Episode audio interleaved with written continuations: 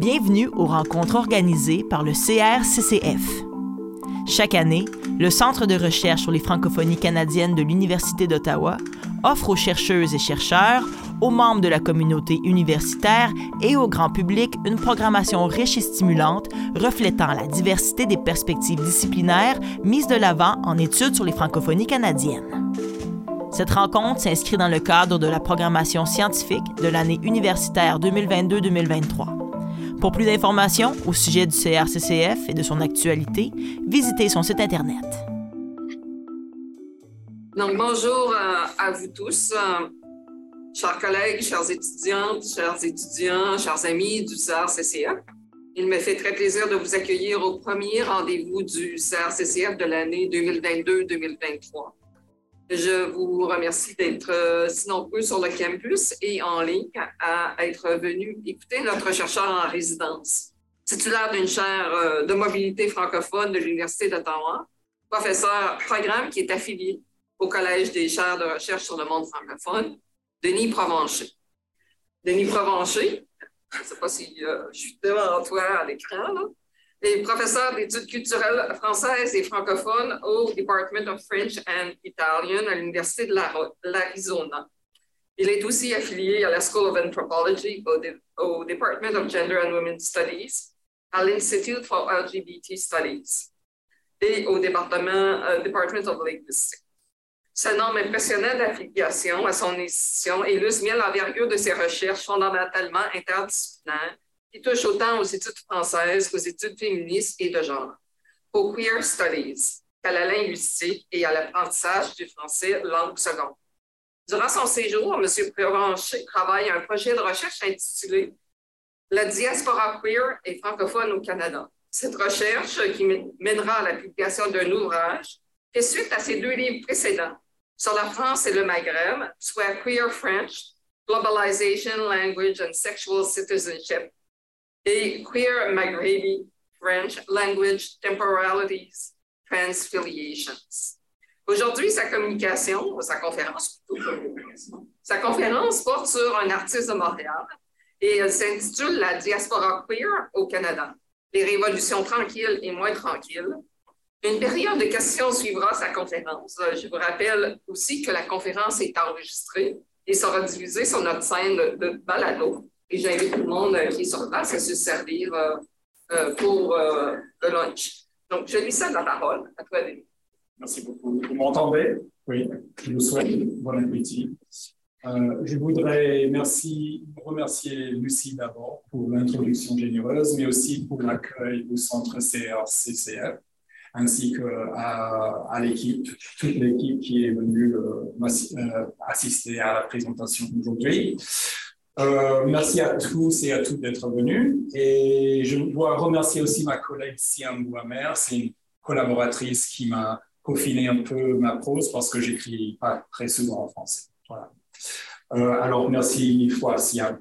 Euh, permettez-moi aussi de rendre hommage au peuple algonquin, gardien traditionnel de la terre sur laquelle se situe l'Université d'Ottawa. Nous reconnaissons le lien sacré de longue date l'unissant à ce territoire qui demeure non cédé. Nous rendons euh, également hommage à tous les peuples autochtones qui habitent à Ottawa, qu'ils soient de la région ou d'ailleurs au Canada. Et nous reconnaissons les gardiens des savoirs traditionnels, jeunes et âgés. Nous honorons aussi leurs courageux dirigeants d'hier, d'aujourd'hui Là, je vais chronométrer aussi. Euh, alors, pour commencer avec une question, à quoi ressemble une temporalité queer au Canada, francophone et contemporain? Dans cette présentation, je voudrais vous parler des temporalités queer au Canada en menant une analyse de deux œuvres picturales de Tufik, qui, selon son site professionnel, s'identifie comme artiste multidisciplinaire résidant à Montréal depuis 19 ans. Dans la première partie de la communication, j'analyse le tableau. Tufik court la chasse-galerie de 2016. Euh, C'est une réinterprétation de la légende franco-canadienne de Honoré Beaugrand de 2009, euh, de, de, de, 1900. Et dans la seconde partie, je passerai à l'analyse du tableau La mort d'Abdel malhonnête, The Death of the Dishonest Abdel, qui est une réinterprétation du tableau néoclassique de The Death of General Wolfe euh, de Benjamin West de 1770. Donc, il faut admettre que pour moi, en tant que franco-américain, la chasse-galerie d'Henri Beaugrand est un lieu de mémoire qui m'était complètement inconnu avant ce projet de recherche. Euh, mais comme beaucoup d'entre vous savez certainement, les légendes de Beaugrand ont apparu dans une variété de journaux, euh, journaux montréalais à la fin du 19e siècle, et ont été publiés ensemble dans une édition de 1900. Euh, la chasse-galerie a été publiée dans le journal La Patrie au 19e et se trouve dans cette édition de 1900. Dans ce texte, il s'agit de l'histoire de huit bûcherons franco-canadiens qui travaillent au chantier, des Ross, dans les environs de Gatineau. Et c'est un sujet très choisi vu le, contexte euh, que j'avais complètement choisi par hasard avant de venir à Ottawa. Ces travailleurs, euh, ces bûcherons veulent rendre visite à leurs soupirante lointaine qui habitent à La Valtrie, une ville située au nord-est de Montréal dans la région de La Naudière, afin de fêter ensemble euh, la nuit de réveillon en dansant et en bulant. Les bûcherons s'apprêtent à embarquer pour un long trajet. Ils passent donc un pacte avec le diable qui leur fournit euh, un canot d'écorche pour faciliter le voyage. C'est un canoë qui flotte dans l'air au-dessus du fleuve Gatineau et le diable leur, donne pourvu qu'ils promettent un retour avant 6 heures le lendemain matin. Ce conte franco-canadien fait partie d'un récit merveilleux de transgression raconté à l'oral par les catholiques de la province, un peuple soi-disant bien, euh, soi-disant pieux jusqu'à la Révolution tranquille, et qui combattait le diable et renonçait à l'alcool. En principe, depuis sa parution, cette légende a été racontée plusieurs fois, comme vous savez, sous plusieurs formes et genres, que ce soit des versions écrites, musicale et visuelle. Cela inclut le tableau d'Henri Julien de 1906. Julien était un artiste franco-canadien et c'est le portrait que vous voyez à côté de, celui de Toufik. Cette version est devenue quasiment euh, synonyme de la légende de Beaugrand, du fait que cette image accompagne euh, souvent la légende écrite de Beaugrand dans plusieurs publications.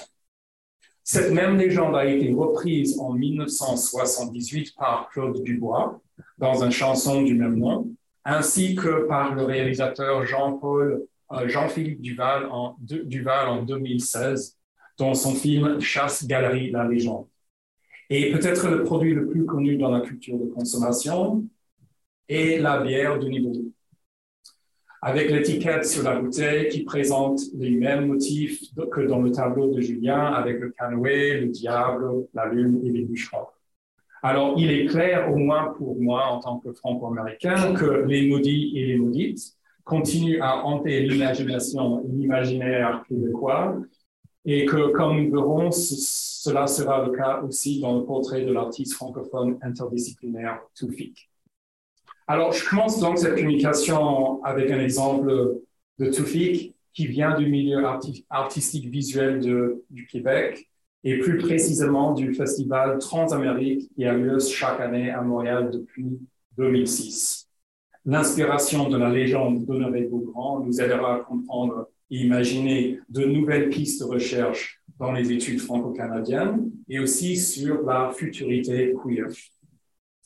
Dans un premier temps, cette œuvre nous aidera à saisir comment les queers racisés en diaspora au Canada francophone peuvent soit se désidentifier ou sans simuler complètement, se positionner vis-à-vis des cultures franco-canadiennes.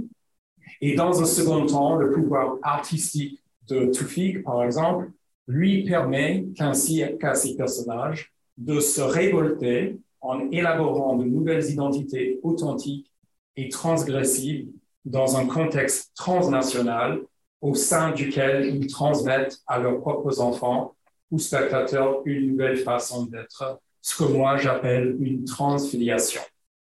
Et je pourrais vous parler plus longuement de ce concept que j'ai développé dans mon livre, mais je vous donne aussi euh, une définition. Et je, je, tire de la publication en anglais.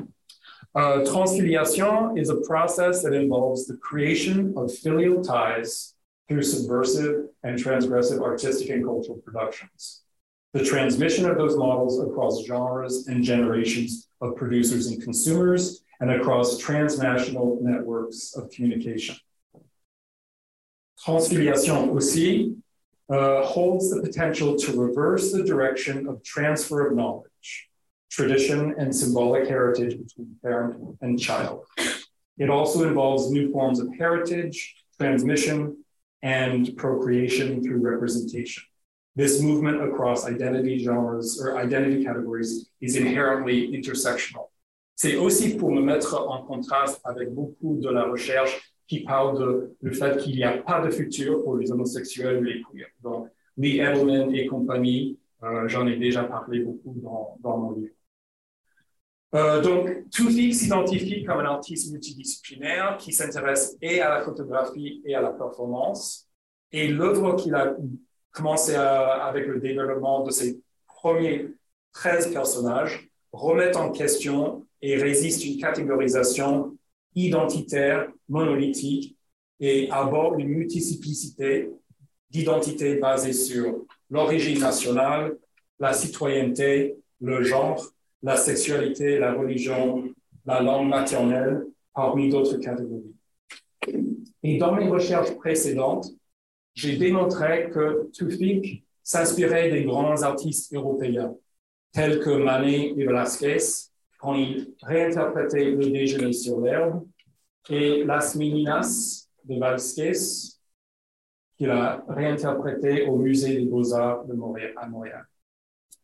Dans ces réinterprétations de ces chefs-d'œuvre, l'artiste insère ces personnages multiples qui sont maghrébins ou français d'origine maghrébine afin de queeriser ou de remettre en question des légendes européennes euh, et leur hétéronormativité, leur normativité cisgenre euh, sous-jacente, avec l'assistance de corps subalternes issus de, des anciennes colonies. Il faut aussi noter que c'est Tufik lui-même qui joue le rôle de tous ces personnages. L'artiste crée un espace discursif et sémiotique où il décolonise la peinture en soulignant la rébellion et la révolution. Euh, de plus, en s'inspirant de grands tableaux européens célèbres, il attire l'attention des spécialistes et des animateurs partout dans le monde. En 2016, Toufik a été invité à créer un portrait original pour le festival, euh, le dixième festival Transamérique, une célébration annuelle de danse et de théâtre qui a lieu dans les espaces publics au centre-ville de Montréal. Pour ce portrait, Toufik a créé une installation où il a remis sur scène la chasse-galerie sur la place des festivals au coin de la rue Jean Mance et le boulevard Sainte-Catherine.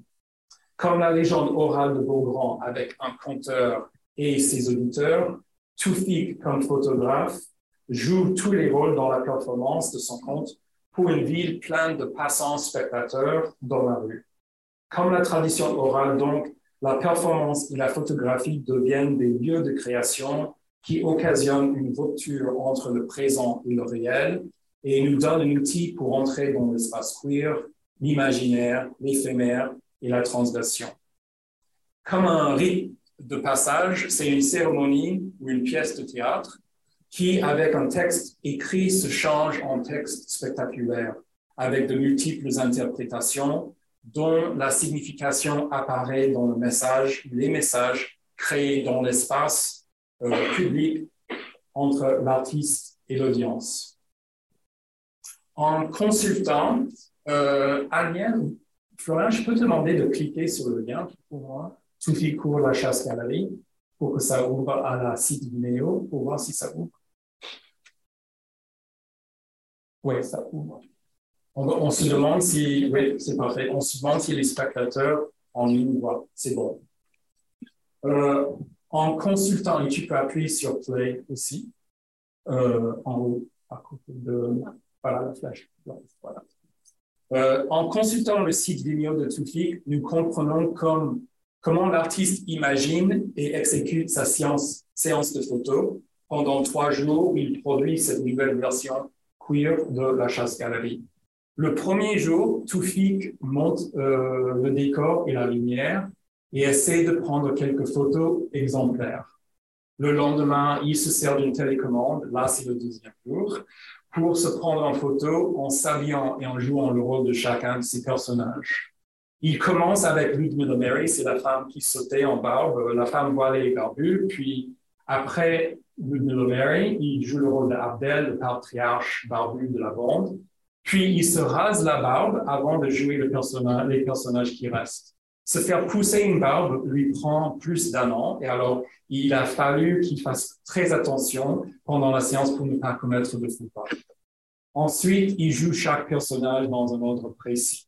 Et on peut, ouais, ça vous donne une idée. Est-ce qu'on peut retourner sur la, sur le PowerPoint et après c'est, fini. Voilà, c'est parfait. Agnès, merci. Um, ça vous donne une idée. l'exposition inclut des biographies de tous ces personnages qui sont mises sur de grandes pancartes et installées autour de la place du festival pour que les spectateurs euh, lisent euh, seul, celui qui veut, ceux qui veulent savoir en savoir plus pour qu'ils puissent euh, lire les pancartes. Et le deuxième et dernier jour de la séance, Toufik crée et manipule la photo finale et permet aux passants spectateurs d'observer sa démarche artistique en éditant la photo avec Photoshop. Enfin, le portrait est installé pour le temps restant du festival. Et voilà ces, ces 13 personnages, oui, qui commencent avec Toufik en costume noir, et puis le reste de la bande dont on va discuter tout de suite. Dans l'image euh, de la chasse-galerie, Toufik transforme la place en bord de rivière avec huit canoteurs qui sont accueillis par les personnages canadiens. Manon, euh, son fils Benjamin. Manon, c'est, elle est en rouge à gauche. Benjamin, il est assis euh, en pyjama de licorne. Et puis Francine, qui est derrière Manon, en robe blanche. Et Catherine, qui est Catherine, c'est un anglophone, Catherine qui est complètement à l'écart de l'autre côté. Donc Manon, en rouge représente le Québec pur laine et se met le plus près du canoë pour souhaiter la bienvenue aux nouveaux arrivants.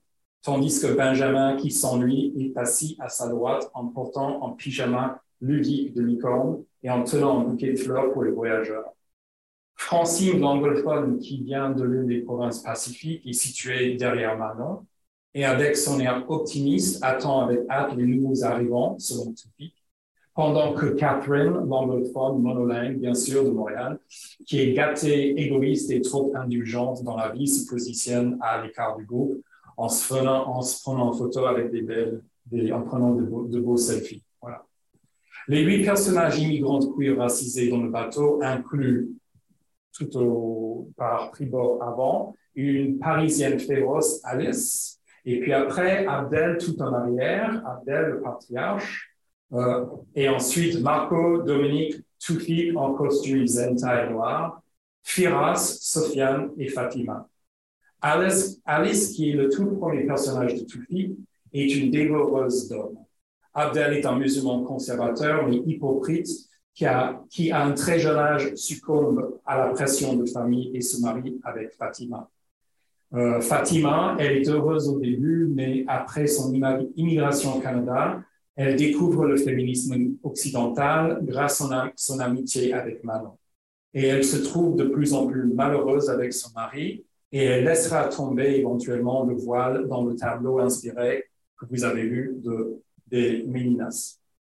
Marco, c'est un Italien marocain, mais aussi un homme refoulé qui est amoureux d'Abdel. Donc, c'est un peu un sitcom ou une feuilleton. Euh, et Dominique qui utilise le pronom Yel, they, and theirs, qui a grandi à Madrid et puis à Paris avant d'immigrer au Canada, afin de, découvrir le monde de la, de la mode.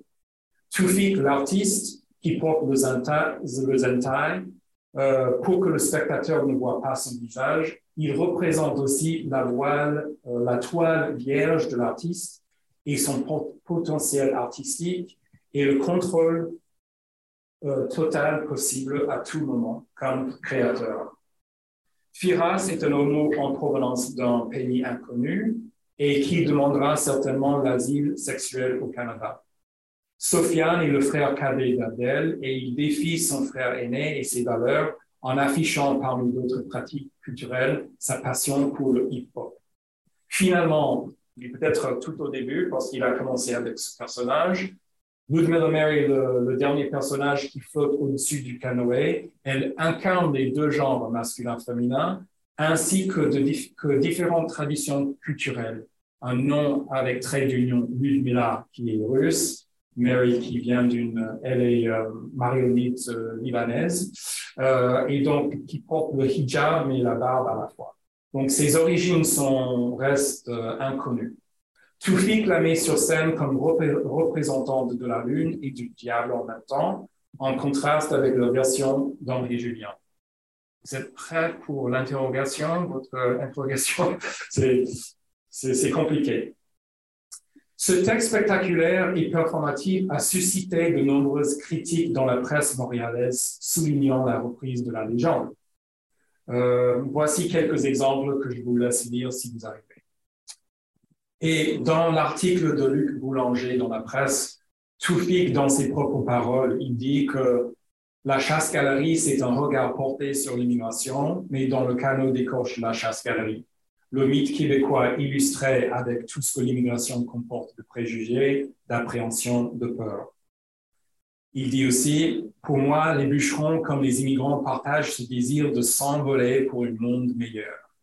Et dans une autre interview, Toufik trace une autre parallèle entre bûcherons et immigrants quand il dit, c'est une fable sur l'immigration, sur comment les immigrants font un pacte avec le diable pour venir habiter au Québec, quels sont les sacrifices que ça demande? Que remettent-ils de côté pour être heureux? Le bateau a toujours été, un, pour, euh, pour moi, un symbole d'immigration qui faisait référence aux boat people, aux premiers colons arrivés, aux migrants qui meurent chaque jour dans la Méditerranée. Donc, au cours d'une euh, visite en Arizona pour rencontrer mes étudiants, Toufik nous a expliqué aussi que même certains passants euh, spectateurs pendant le festival ont demandé si euh, Toufik montait une séance de photos pour une publicité de bière et qui se sentait obligé de leur rappeler que il, était obligé de leur rappeler le propre patrimoine national ainsi que le texte original de Beaugrand. Pour moi, les personnages de Toufik remettent en cause la temporalité normative et met en avant une temporalité queer afin d'imaginer un nouvel horizon où les immigrants francophones racisés peuvent exister au Canada du, 19, euh, du 21e siècle. Ils incarnent une résistance féroce contre les stéréotypes qui sont souvent associés, sont souvent associés avec le citoyen québécois pur laine euh, et qui sont associés souvent avec euh, des binarismes euh, citoyens, immigrants ou certaines, euh, certaines hypocrisies dans le catholicisme ou avec l'islam au Québec. Il défie aussi les débats du sécularisme au Québec ainsi que la commercialisation du sexe et les identités LGBTQ. Cette réinterprétation euh, crée aussi un fil conducteur transgressif, ce que j'appelle une transfiliation, et son œuvre rattache simultanément le spectateur au passé traditionnel au Québec, mais en même temps déstabilise et questionne ce passé en reconfigurant et en réécrivant le mythe d'origine et les références locales et en incorporant d'autres signifiants mondiaux comme l'islam globalisé, et la démocratie sexuelle selon Eric Fassin, c'est-à-dire le féminisme occidental ou l'approbation du mariage pour tous, par exemple. L'œuvre de Toufik traverse et transgresse les frontières nationales et met en question la parenté biologique et les identités stables. Toufik court à chasse-galerie nous offre un exemple d'un espace discursif d'appartenance pour la prochaine génération, de queer francophones racisés en diaspora, les nouveaux arrivants ainsi que les résidents permanents et les citoyens aux origines diasporiques du Maghreb et d'ailleurs. En même temps, il remet en question le pouvoir hégémonique de la société et ses champs de production artistique qui vont de pair avec ce pouvoir et la réception dans les galeries traditionnelles d'art d'où les personnages et les artistes qui travaillent sur l'altérité ont été traditionnellement exclus.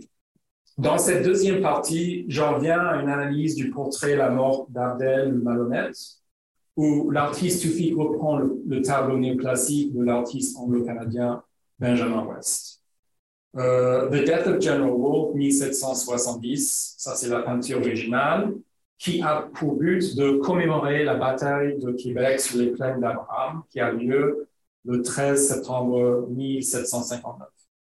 Elle représente le moment où l'armée française se rend devant l'armée anglaise, mais aussi le trépas du général anglais Wolfe, ainsi que le marquis de Montcalm, le chef des Français. Le général Wolfe est devenu un mythe national et une figure de la dominance britannique en Amérique du Nord de l'époque. Et une version de cette peinture se trouve dans la collection permanente ici au Musée des Beaux-Arts. Euh, The Death of General Wolfe est déjà une réinterprétation mythique des événements. Et c'est une des raisons pour laquelle Tufik s'en est inspiré.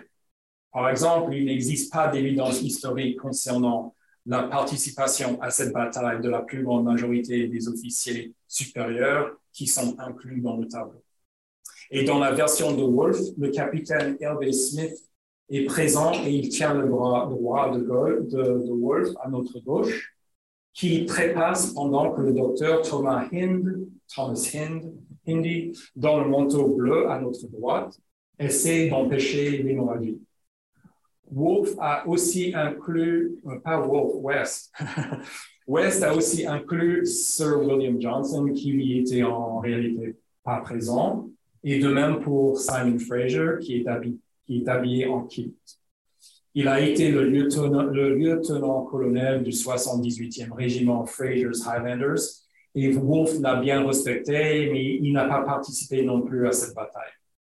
La présence du guerrier autochtone est peut-être l'élément le plus remarquable et l'artiste l'a choisi pour situer géographiquement l'événement dans le tableau pour souligner le fait que c'était une bataille dans les, les colonies du Nouveau Monde et non pas en Europe.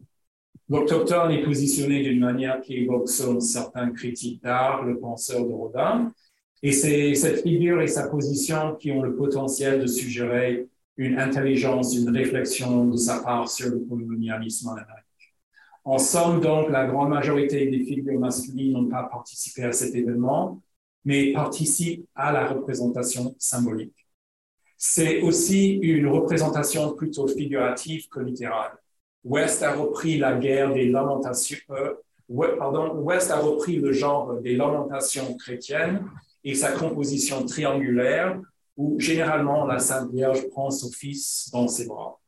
Et West situe le général Wolfe au centre du cadre comme le Christ, un signe important qui devient un mythe, pour reprendre la terminologie de Roland Barthes, au second degré pour incarner la nation. Et bien sûr, cette peinture est rentrée dans le patrimoine du pays comme le lieu de mémoire pour les Canadiens. La forte suggestion du martyr dans cette peinture rompt avec la tradition classique basée plutôt sur les faits historiques. L'artiste a aussi décidé d'inclure des personnages habillés plutôt en mode contemporain du XVIIIe siècle qu'en costume classique gréco-romain pour les officiers. Donc, c'est grâce à l'interprétation personnelle de euh, West que ce portrait est devenu et est resté l'un des tableaux les plus reconnus du XVIIIe siècle. Tufik a compris tous ces enjeux après avoir fait sa propre recherche sur ce tableau et donc en collaboration avec la galerie Köffler à Toronto, il a été invité à créer en live, encore une fois, un nouveau portrait au festival An Honest Farewell. C'est un gala, euh, c'est un gala qui a duré quatre jours en février 2017 à Honest Heads. C'est un magasin à grande surface que peut-être vous connaissez, un Bargain Basement Store situé à 581 euh, Bloor Street West à Toronto. Le festival a été organisé par the Center for Social Innovation et leur nouvelle initiative Toronto for Everyone, où ils ont invité les résidents et des artistes à créer, à co-créer une ville inclusive et collaborative. Ils voulaient non seulement marquer la fermeture de ce magasin réputé, mais aussi payer hommage à Ed, euh, son propriétaire, qui, après 60 ans de service, a fermé les portes. Et qui, elle aussi, qui a beaucoup fait pour les immigrants résidents à Toronto, qui donnait des lames gratuites pendant cette période de, Thanksgiving, Canadian Thanksgiving. Comme dans la séance de pour la chasse-galerie, dans cette deuxième séance de photos, Toufik met encore une fois en scène les mêmes personnages iconiques. Et il commence avec Ludmilla Mary, et puis Abdel, puis il se rase la barbe, etc., etc. Êtes-vous prêts? Voilà le teaser. Voilà le teaser qui a été mis en ligne pour euh, la galerie Kleffler. Et voici le vrai. Au plan central, le spectateur voit une scène meurtrière où Abdel est allongé par terre, poignardé avec une chemise tachée de sang, en train de mourir. Son frère cadet Sofiane est situé à sa droite, à notre gauche, et Marco, le Marocain italien homosexuel refoulé, qui est amoureux d'Abdel, se trouve à gauche, à notre droite, en tenant un mouchoir blanc. Catherine, l'indulgente, n'est-ce pas, monolingue montréalaise, euh, se situe un peu en arrière en tenant le bras droit du patriarche de l'islam cis hétéro-musulman et le chef de cette euh, bataille. Elle est l'amante aussi d'Abdel, bien sûr.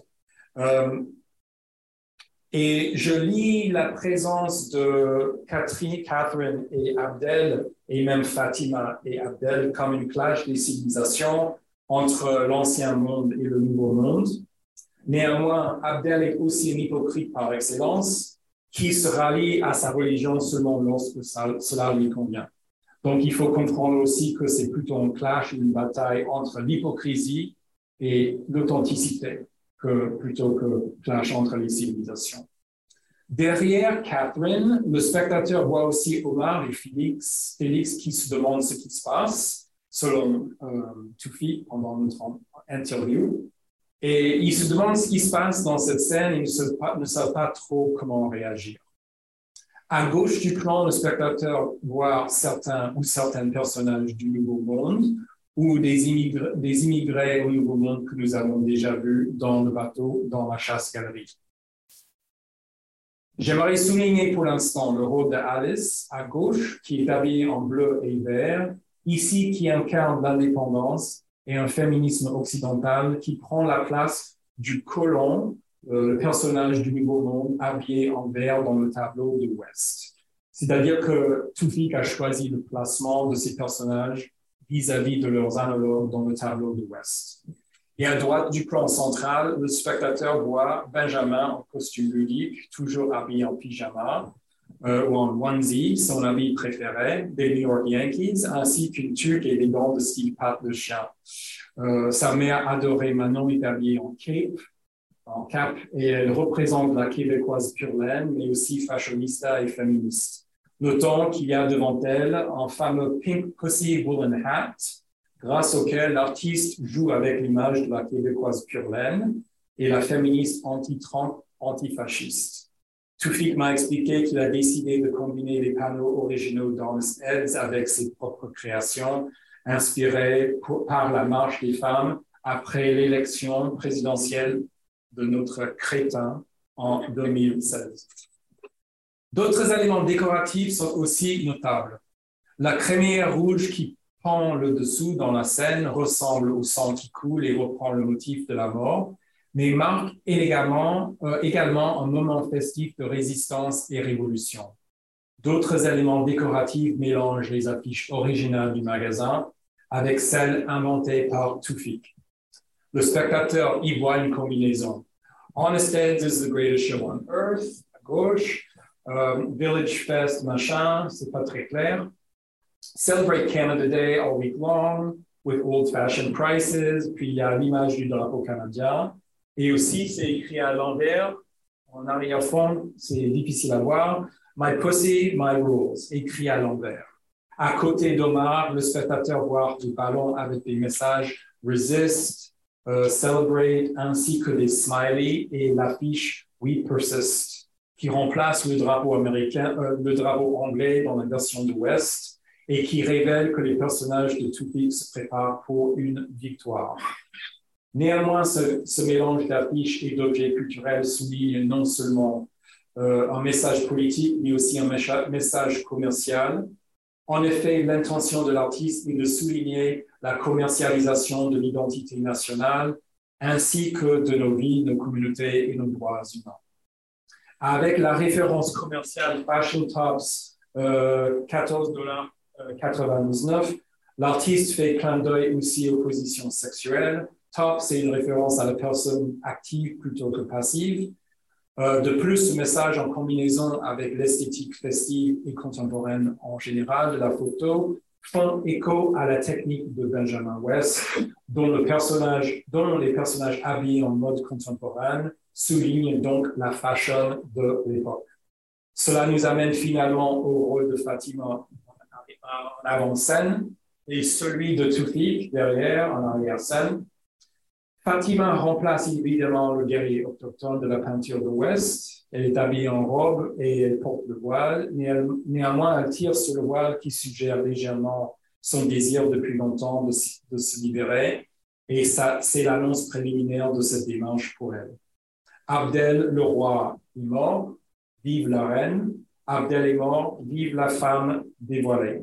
Donc, comme le guerrier autochtone, Fatima prend la position d'une figure pensive et finalement, l'artiste est habillé en zentai et donc son visage et son corps sont effacés, euh, comme dans plusieurs autres de ces représentations, de ces interprétations. Mais le spectateur voit au grand jour l'arme, le couteau euh, ensanglanté. Alors, en fort contraste avec le tableau de West, Tufik s'insère carrément dans la scène afin de souligner l'idée que c'est l'artiste qui est omniprésent et qui contrôle la vie de tous ces personnages.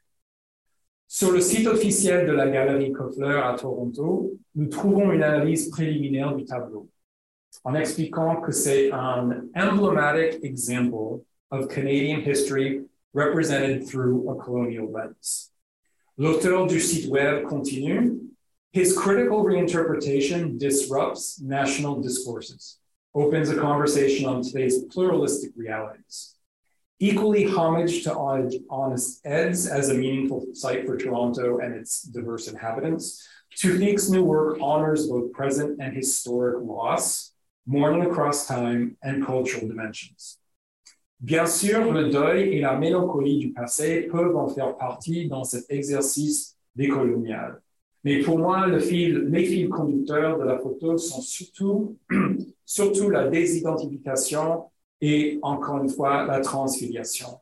D'abord la désidentification et l'identification en même temps avec la culture canadienne en se positionnant en même temps avec la culture nationale canadienne et la culture locale dans l'économie. Ensuite, la transfiliation et la croisée des identités multiples de ces personnages où l'artiste se met en communauté, encore une fois, avec les passants spectateurs d'un festival et entre en conversation avec l'héritage d'aide et une nouvelle génération multiculturelle de Toronto. Certains critiques d'art comparent souvent Tufik et ses œuvres à l'artiste autochtone Cree Kent Monkman. Et ils mettent en parallèle le personnage de Tufik avec le personnage Miss Chief Share Eagle Testicle de Kent Monkman, parce qu'après, d'après eux, ces deux personnages incarnent tous les deux une combinaison fluide de masculinité et féminité. Et même selon Tufik, les deux personnages représentent a gateway to genderfuck. La comparaison entre Monkman et Tufik est valide car ils mettent tous deux des personnages marginalisés, autochtones ou immigrants, au centre de leurs œuvres, ils s'inspirent des portraits canoniques et canadiens. Par exemple, en s'inspirant du tableau de Robert Harris, The Fathers of the Confederation, 1884, Monkman crée Daris en 2016. C'est là où Mischief Eagle se, se trouve au centre de la représentation avec les pères de la Confédération pour remettre en question et réécrire le passé du Canada. Mais en fort contraste avec Monkman, Tufik met les immigrants racisés queer au centre de la représentation, non seulement pour remettre en question le passé, mais pour décrire un présent et pour imaginer un avenir queer pour ses personnages et ses spectateurs. Le fait que Tufik incarne tous les personnages dans l'œuvre suggère aussi le potentiel de chaque personnage de devenir autre, penser autrement et contribuer à un avenir que l'on imagine tous et toutes ensemble. De plus, en contraste avec Monkman et avec Benjamin West, c'est Tufik qui prend le devant parce que c'est lui, avec sa présence comme artiste en costume Zentai, qui contrôle tout, ce qui rappelle au spectateur. Ce n'est pas l'artiste West qui a tué Wolf, ce n'est pas Miss Chief Eagle Testicle qui ouvre ou qui gère la réunion des pères de la Confédération, ce n'est même pas Fatima qui tue son mari dans la photo La mort d'Abdel. C'est Toufik, l'artiste. Le fait que Toufik invite le spectateur à avoir accès au processus artistique ouvert, que le spectateur aussi a accès à la séance de photo même, souligne pour moi la relation transfiliale entre spectateur et artiste. Le spectateur voit ce qui se passe sur scène, mais aussi au champ ou en arrière-scène, en contraste avec euh, West, où c'était plutôt en arrière-scène, très en mute. Donc, c'est un regard qui vient de devant, de derrière, mais aussi de sideways ou de travers ou de queer, de la création artistique de Toufik. Une perspective sur laquelle je me pencherai à présent dans la conclusion.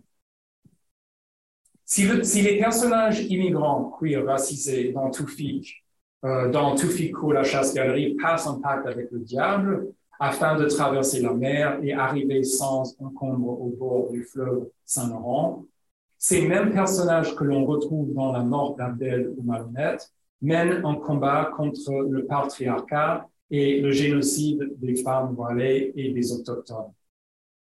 Qu'est-ce qui se passe quand nous quittons la création artistique pour revenir à la temporalité queer, euh, de quitter la temporalité queer du festival et nous retournons à un, temps-espace réel et normatif. Qu'est-ce qui se passe dans le quotidien pour ces immigrants francophones racisés? Tufik est certainement le capitaine de son propre canoë. Mais pour les autres personnages immigrants racisés dans son canoë, le reste, le reste de leurs histoires, tout cela reste à voir. Et en fait, ça fait partie de mon plus grand projet et mon travail terrain actuel, grâce à la, mobilité, la chère mobilité francophone. Une chose est claire, il existe une différence évidente entre les bûcherons dans la chasse-galerie de Beaugrand et les personnages immigrants de Tufik. Ceux de Tufik ont débarqué à la place du festival et ils ne comptent jamais rentrer chez eux. Ils doivent s'insérer, selon Tufik, dans la nation, la nation de Québec, qui voit en pleine évolution. Et pour Tufik, il explique que le Québec est une jeune nation qui se construit. J'ai souvent comparé, c'est lui qui dit, j'ai souvent comparé le Québec à une adolescente qui voit ses seins pousser et voit les changements, mais elle n'est pas sûre d'elle il y a cette insécurité intérieure qui la bouffe.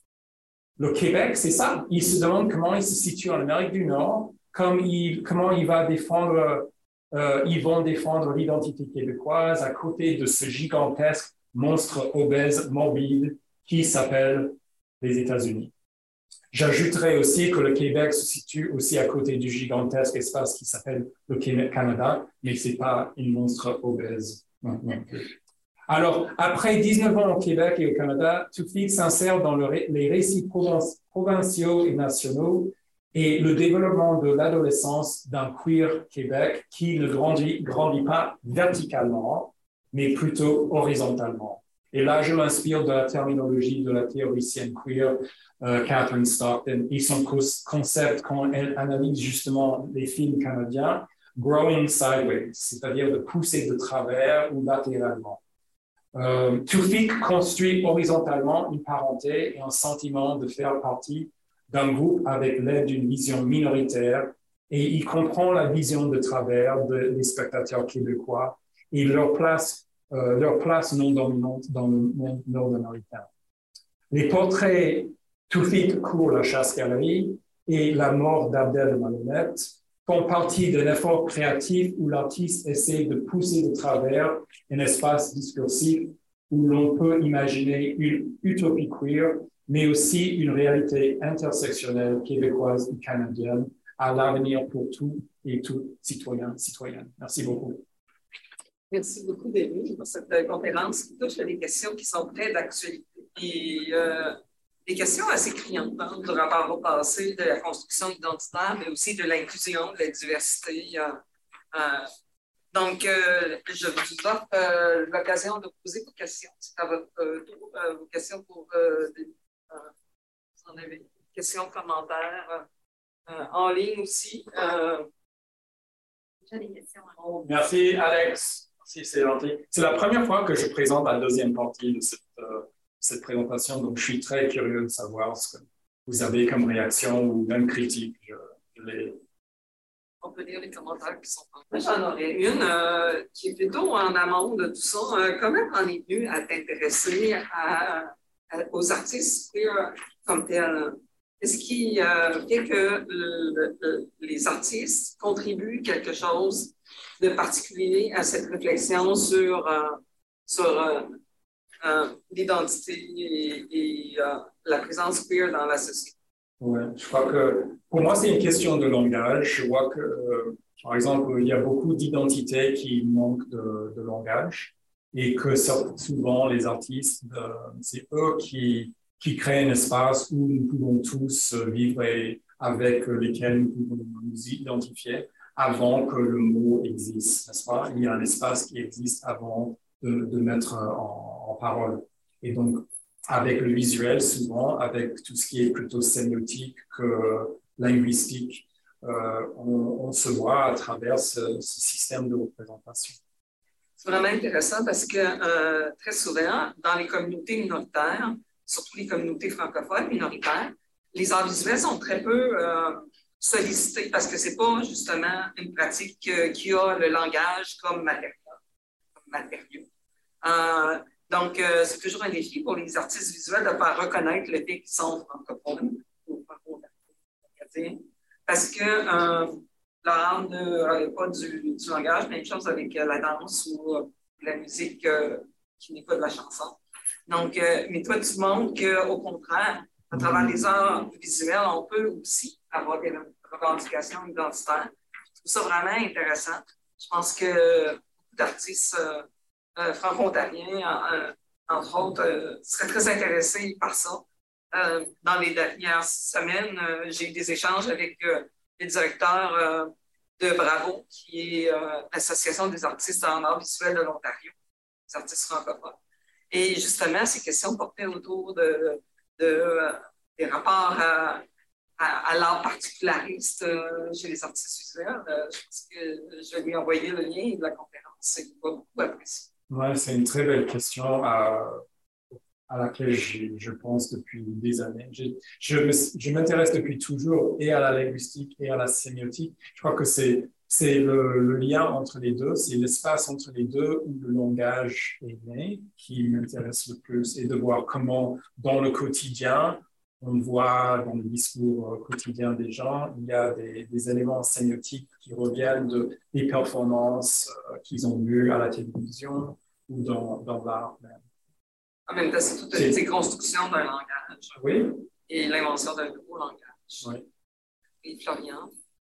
Merci intéressant comme d'habitude. Attends, on va rapprocher le micro parce que peut-être qu'il y a des gens à distance qui ne t'entendront pas bien. Je joue pas le rôle du diable là.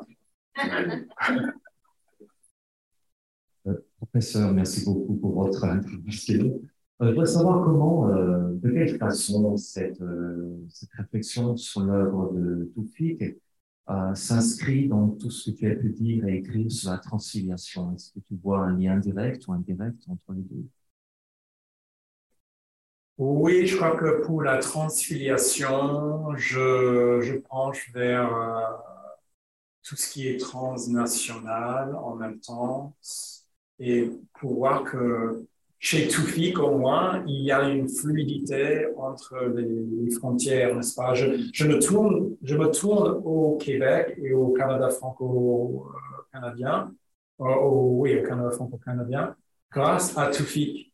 Donc, même chez Toufik, on a renversé le passage de savoir entre l'artiste et le spectateur. Moi, le chercheur qui renverse, c'est lui qui m'enseigne sur beaucoup de choses sur euh, sur la culture euh, canadienne. Et donc, il y a un renversement dans, notre rôle. Et c'est une façon pour moi de, voir comment la transfiliation, le, rapport transfilial entre moi en tant que chercheur et lui en tant qu'artiste, euh, ça nous aide dans, dans l'anthropologie de décoloniser l'approche anthropologique entre ce qui est euh, l'interlocuteur, le sujet euh, colonisé, plutôt que le chercheur qui, qui consomme euh, la culture et qui exploite la culture de, de l'artiste. Et donc, c'est, il est devenu, elle est devenue une relation beaucoup plus égalitaire. Et même là où moi, je suis redevenu l'étudiant. Et je trouve ça très, euh, très juste parce que, et j'essaie de mettre en avant, comme j'espère que vous avez vu, euh, la voix de l'artiste plutôt que la, mienne. Mm. Une autre question en ligne. Comment a été la réception de l'œuvre parmi Ah, ils ont adoré. Ils ont adoré ça. Je crois que il a même fait, il a même fait une démarche euh, physique. Il a traversé le, le campus en costume de Little Mary. Il portait un iPad avec des messages qui un peu provocateur pour les étudiants. Et il, se baladait dans le centre pour les étudiants et les étudiants en général ne savaient pas quoi, quoi penser. Mais les étudiants en classe, ils ont vu les vidéos de vidéos et ils ont lu certaines, euh, certains de mes articles et ils étaient vachement inspirés à, à, à créer eux-mêmes. Et c'est ce que j'ai fait dans mon cours pour euh, étudiants en premier cycle l'année dernière, c'était de, de, les mettre en dialogue avec l'artiste, mais en même temps de, de, les apprendre que chacun entre nous, on, occupe un espace intersectionnel, euh, queer, minoritaire, minoritaire. Et est-ce que pour, pour euh, leur présentation finale, est-ce qu'ils pouvaient se présenter de la même manière que Tufik avec une variété de personnalités? Et ils allaient très loin, ils prenaient des risques pour euh, se présenter des, des, côtés personnels très, euh, très touchants à, à, la classe et au professeur. Et donc, j'ai pu partager ça avec Tufik. Donc, ça fait partie aussi de cette relation transfiliale de, de redonner à l'artiste ce que il, il vous a offert tout au début. Donc, de. Euh, merci pour cette présentation. Vous semblez reconnaître grandement la place de l'art dans la recherche comme prémisse de réflexion, même présentation de résultats.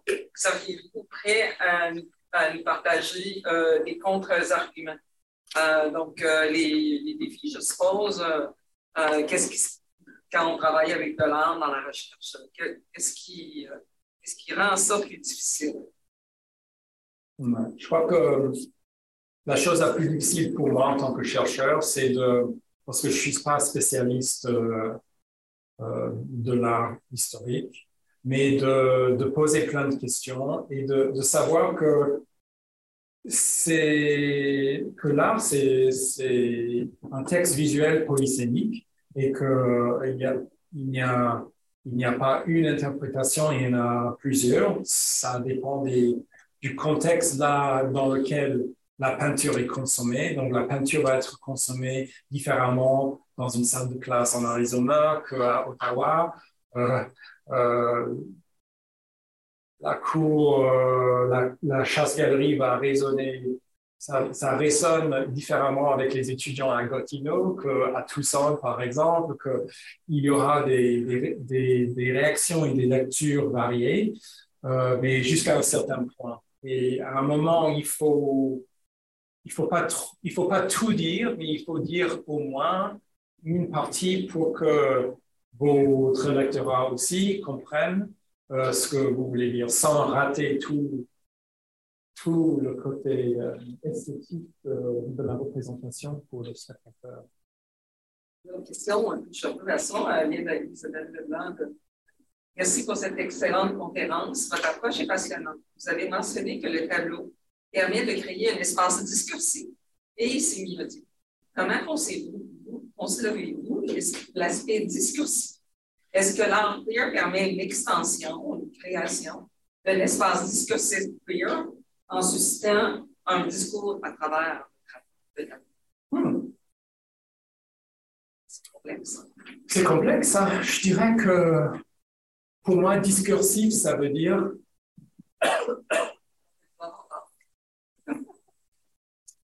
moi, je vois discursif à deux niveaux différents. Sémiotique, pour moi, ça veut dire le, système de représentation visuelle. Discours, discursif, je crois que la sémiotique fait partie d'un discours. Et je, différencie entre le discours avec grand D et le discours avec petit d. D, grand D, c'est plutôt un discours institutionnel artistique euh, qui, se met en conversation avec les grands tableaux d'autres grands tableaux dans un musée. Et le discours avec petit d, ça veut dire la parole euh, quotidienne euh, entre, entre spectateurs. Et donc, je crois que ça fonctionne à, à ces deux niveaux et que c'est là qui se prête à un langage visuel qui éventuellement nous amènera, amènerait à un langage euh, parlé. Mais c'est compliqué. Ouais, ça, ça, ça, se passe tout, tout en même temps. Merci beaucoup, Denis. Pardon, je suis à ma voix encore. Donc, euh, pour clore cette activité, euh, j'aimerais évidemment remercier à nouveau Denis pour cette euh, conférence très riche. Euh, j'aimerais aussi remercier le personnel du CACCF euh, qui ont veillé à la logistique euh, de l'événement, à, sa tenue aussi, en s'occupant de, des gens à distance, à la relecture de, toute la publicité, la préparation des affiches, etc. Donc, euh, merci à Agnès Collet, Christine Dupuis, Olivier Lagueux, Batoul euh, Gislain Thibault et Alice euh, Donc, merci beaucoup à, vous d'être toujours là euh, à l'appel quand on a besoin de vous. J'aimerais aussi vous inviter à revenir euh, mardi prochain, le 11 octobre, à 15 h pour euh, la présentation du film Mathias et Maxime de Zalise Dolan, qui va être, une projection de film qui va être suivie d'une discussion avec Denis Porranger et Florian Grandena du département de communication. Ça va avoir lieu de 15h à 18h, donc euh, à la faculté des sciences sociales au local 5028, 5028. Non, c'est pas, ah, ici. Non, oubliez ça. Ça va être ici, dans la même salle, préparément à 15h mardi, euh, mardi prochain. Et le 18 octobre, en ligne, de 18 de midi à 13 h. On va avoir une discussion avec Jean-Pierre Couture à l'animation, Jonathan Livernois et Rachel Nadon autour de l'article Un même ennemi, extraise l'as des espions canadiens et l'œuvre des tracts, analyse, analyse croisée des pratiques particulières et des stéréotypes anticommunistes. Extraise était un héros de des petites euh, publications en pamphlet euh, du début euh, du 20e siècle, du milieu du 20e siècle, 1940-1950. Donc, un peu le James Bond canadien. C'est un article qui a été publié dans la revue Mince, qui est, une des revues que le CRCCF publie. Donc, je vous invite à être en ligne le 18 octobre. Merci. Bon après-midi à tous et à tous. Et à ceux qui sont présents ici, ben, il reste de la nourriture et il est toujours là pour jaser avec nous. À la prochaine. Au revoir. Fondé en 1958, le CRCCF est le plus ancien centre de recherche sur la littérature, la culture et l'histoire des francophonies canadiennes. Il joue un rôle de premier plan par ses fonctions de recherche, de publication, de diffusion, d'acquisition et de conservation d'une riche collection de fonds d'archives. Organisme scientifique et culturel, le Centre œuvre également à la conservation de la mémoire collective de l'Ontario français, qui mettent en valeur par le biais d'initiatives interuniversitaires, de colloques, d'expositions, de conférences et de publications afin de favoriser l'avancement et l'épanouissement de cette culture.